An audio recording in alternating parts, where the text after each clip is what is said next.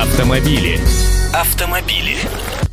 Здравствуйте, я Андрей Гречаник. С будущего года страховщики на всех водителей заведут досье.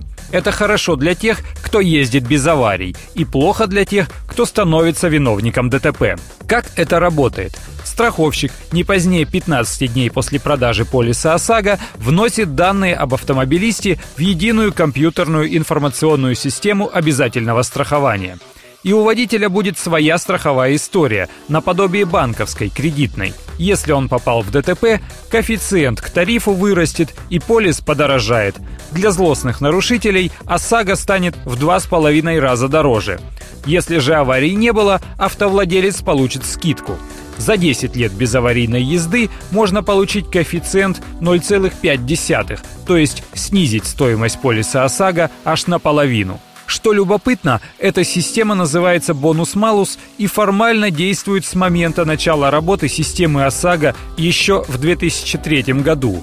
Система учитывает коэффициенты от 0,5 до 2,45 в зависимости от принадлежности страхователя к 13 классам аварийности.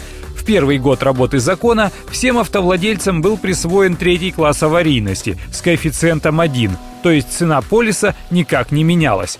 Теоретически, за 10 лет действия ОСАГО при безаварийной езде можно было получить 13 класс и снизить стоимость полиса наполовину, но практики такой не было. Да и для нарушителей дороже полисы не становились. Клиент страховой компании мог просто-напросто сменить ее, потому что не было единой базы данных. Теперь поправки к закону приняты депутатами. Посмотрим, восторжествует ли справедливость.